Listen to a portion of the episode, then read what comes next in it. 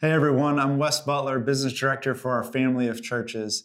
If you found our church during the pandemic but haven't actually attended a public gathering before, we'd love to connect you to our church family. Please fill out the online connect card found on the homepage of our website so someone can contact you. For all of us, please come out for our monthly night of prayer and worship on Sunday, November 22nd at 5 p.m. in the parking lot of our downtown church. Make sure to bring a chair and an electronic device. At this gathering, we're partnering with Daybreak Crisis Pregnancy Center, one of our Serve the City partnerships, to meet a couple of their needs. First, we're collecting diapers, wipes, formula, and maternity clothes, new or gently used. For diapers, sizes 4, 5, and 6 are the biggest need. Secondly, Daybreak is also looking for mommy mentors, mothers who can come alongside new and expectant mothers to build relationships with them once a week via phone call or in person. Mentorship is a one year commitment, and they are in search of Christian moms to serve in this capacity. To find out more, go to our events page. And finally, just as a reminder to mark your calendars for January 3rd, 2021, as that's when we will start hosting one gathering at 10 a.m. in our auditorium. For full details, including information on childcare in Kidtown, please visit midtowndowntown.com slash regather. We hope to see you at our night of prayer and worship. And with that, let's open God's Word.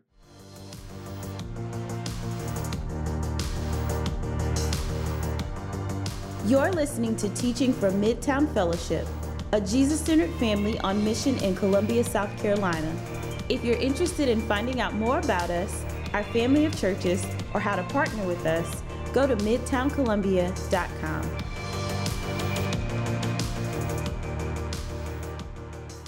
All right, good to see you. Appreciate you guys, uh, those of you who are here with me, and hello to everybody watching at home or with your life group or however you are participating with us this morning. We're continuing to look at the timeless teaching of Jesus in the Sermon on the Mount as what I have found to be a very helpful, healthy break from the craziness that has been the year 2020. And we'll continue with that for this morning. Jesus, in the Sermon on the Mount, he's teaching what the Christian life looks like when lived out in community. He's setting a vision for how he wants his people to follow him and the, his way.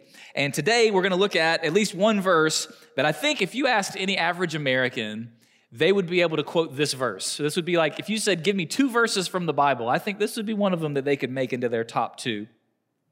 We'll look at Matthew chapter 7, verses 1 through 6. The more famous portion is the very beginning. So I want to work, uh, work through the whole section first to get the big idea of what Jesus is saying here, and then maybe work back through it a bit for some insight. So Matthew 7, 1 through 6.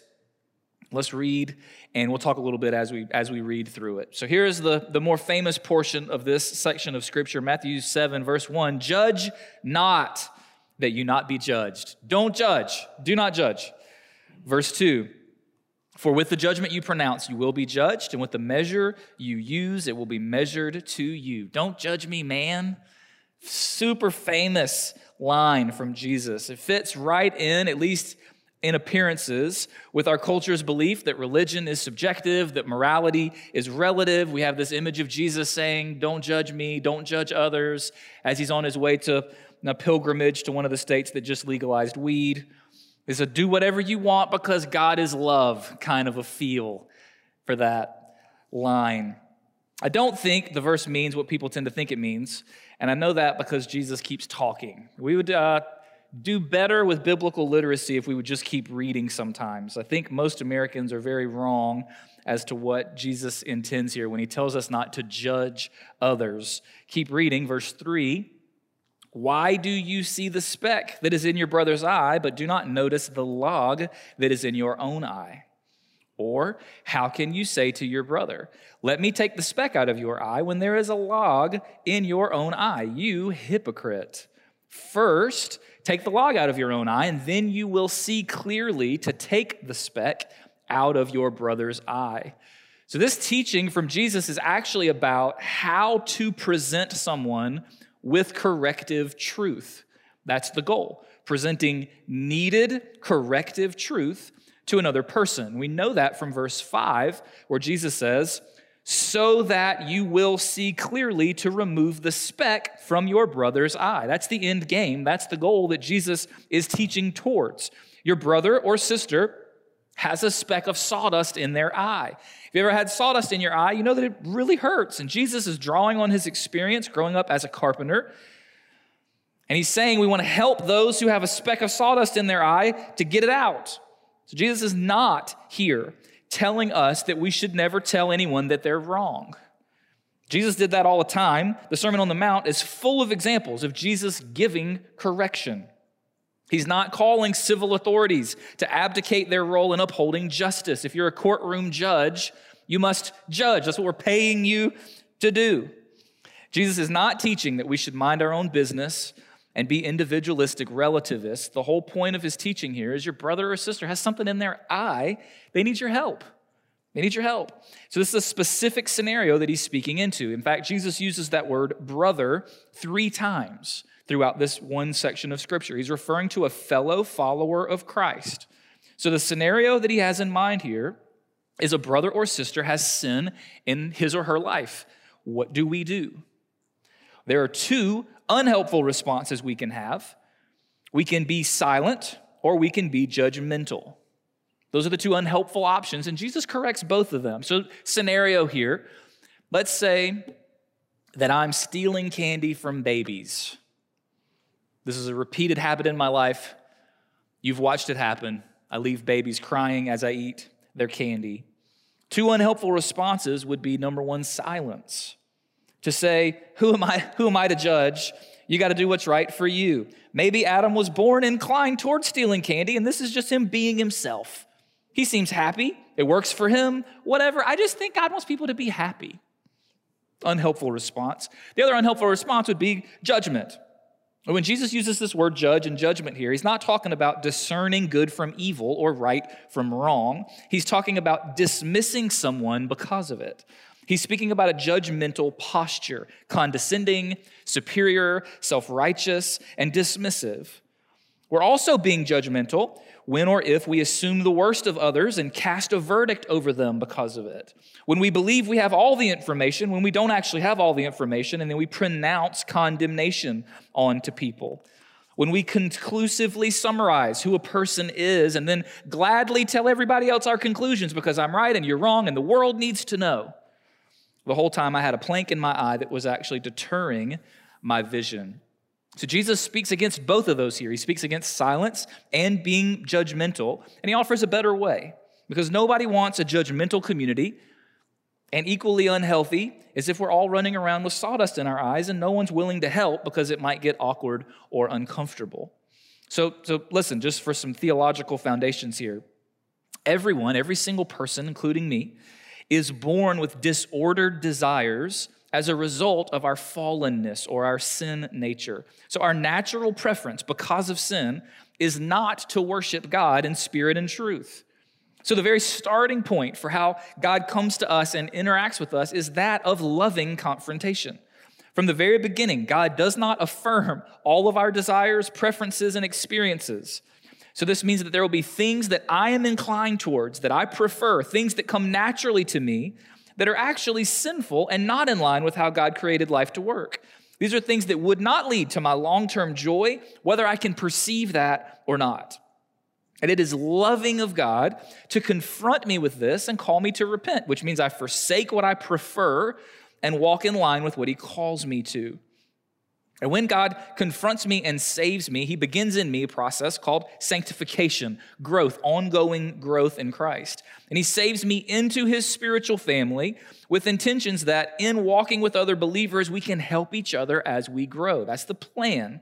So, when, when you, non COVID cough, I promise, when you judge or withhold helpful, loving correction from a fellow believer, you shortchange the sanctification process in that person's life. You fail to play the part that God has given you. You fail to love. And that's the point of this passage. Jesus is saying, help each other. Don't be silent and don't judge. Help and seek to build up and not tear down. And then he goes on to verse 6. Read verse 6 with me here. Jesus says, do not give dogs what is holy, and do not throw your pearls before pigs, lest they trample them underfoot and turn to attack you. So, what in the world is this? We had a nice, coherent line of thought, and all of a sudden now Jesus is bringing up pigs and dogs. What is he doing here? All right. When a pig or a dog is hungry, what do they want? Not a trick question. They want food. So, a pearl is of great value. A pearl, in fact, could buy years of pig meals, but a pig does not know that. They can't perceive that. So you have a hungry pig and you throw them some pearls, and the pig thinks, I can't eat this. And then they turn and they come after you because at least you're edible. So Jesus is saying here, you have to be smart. Dogs and pigs don't appreciate pearls. Don't give them that. In fact, Jesus once told a crowd many things you are not ready for yet. So, what Jesus is actually saying here, he's continuing his thought by giving a, a cultural illustration. And he's saying you can't simply push things onto people in a way that they can't digest. What you have to say to them might be great and valuable stuff, but that doesn't mean it's what's best for that person that you're correcting in that moment. Pearls are great, they're very valuable, but they're wasted if they're given in the wrong context. In other words, Jesus is saying we have to be patient with the pace of God in other people's lives. You have to be sensitive to the pace of God in other believers' lives. So I need to say that for some of you, this is the needed correction for you today from this passage. You like to think of yourself as a truth teller. You value speaking truth to others, which is good and needed. But at times, you do so in a way that is insensitive to the pace of God in the lives of those to whom you're speaking. So they bristle and they cannot receive what you're saying to them. And you tend to blame them for not being able to handle the truth. But Jesus here is saying potentially it's your fault because you're undiscerning and therefore pushy. So, the overall idea of this teaching is that Jesus intends for us to be a community that doesn't remain silent, but instead speaks truth to each other in love, not in a judgmental, superior way, but in a humble, helpful, skillful, sensitive way, so that we actually help each other grow in Christ. That's the overall idea. I just want to show you a couple things that he says here in the middle of the passage. I want to work back through it just to get a little bit more insight and help. So just look right back at verse 1, chapter 7, verse 1. Let's read a little bit. We'll talk a little bit. Judge not that you not be judged, for with the judgment you pronounce, you will be judged, and with the measure you use, it will be measured to you. In other words, if you are self righteous and judgmental, you'll tend to lead others to be the same. And if you never ever speak truth into a fellow Christian's life, you'll tend to leave others to do the same. You can either cultivate a gospel culture in your relationships or a sinful culture in your relationships. You're sowing into one or the other. And uh, you know this. If you know someone who's always critical, always pointing out what's wrong, everybody's an idiot but them, they tend to bring their community around them into that. And then there are people who you have an unspoken agreement with where you both know that if I don't bother you and you don't bother me, then we just live however we want and sort of coexist with each other. But when someone is humble about their own sin and helpful to others in their sin, doesn't condemn and reject, but instead forgives, this works to create a beautiful, safe, transformative community to be a part of. Verse 3 Why do you see the speck that is in your brother's eye? But do not notice the log that is in your own eye. In other words, it's easy to spot a judgmental person unless you're looking in the mirror. Or, how can you say to your brother, Let me take the speck out of your eye, when there is the log in your own eye? So, this is, this is how to be judgmental 101. Other people's sins are a bigger deal to you than your sin. That's how to be a judgmental person, level one. Have other people's sin bother you more than your sin bothers you. So Jesus here talks about a speck. That's a little, that's a little piece of sawdust. That's a small fleck of wood or hay. And then he uses the term uh, log or plank. That's one of the main supporting beams of a building. So it's a, it's a joke. Jesus is saying you're so concerned about the smallest little piece of sawdust in your friend's eye, but you don't care about the telephone pole sticking out of yours if I could suggest, I would guess this is probably the biggest problem in your marriage that you're not actively on the lookout for. You're more concerned about your spouse's sin than your own. Their sin feels more harmful than yours does. It'll change your marriage altogether if you both begin to be more concerned about your own sin than the other person's. If you get two people pointing fingers, you've, you've got a war. If you get one pointing a finger and the other owning their sin, you've got a bully. But if you get both people owning their sin, you get something beautiful and sweet and compelling in all relationships and especially in marriage. And the truth for me, here's where I struggle. Um, I tend to be more judgmental towards sins that I don't struggle with. So if you struggle the same way I struggle, then I've got all the patience in the world because I get it. The struggle is real. I understand what you're going through. You know, we're in it together. But if you struggle in ways that, that I don't have a problem with, it's easy for me to think, well, you're just not trying. All you have to do is just do it. This is easy. When actually we're very different and we all have different sin struggles. And this is part of the problem and why we need each other is that we all, sometimes even unbeknownst to ourselves, have a list of acceptable sins and unacceptable sins. And this is why we need to be able to speak truth and life into one another to get different perspective than simply our own. Here's part of, I think, why we, or at least some of us, are so tempted to look at specks in other people's eyes without dealing with the logs, the beams in our own. Jesus lays it out there in verse 5. It's the first line here. He says, You hypocrite. We've talked about this a good bit in the series, but that word hypocrite is a word for actor. Actors used to wear masks that would hide who they really were. They had happy masks and sad masks, and the part was not the same as the heart.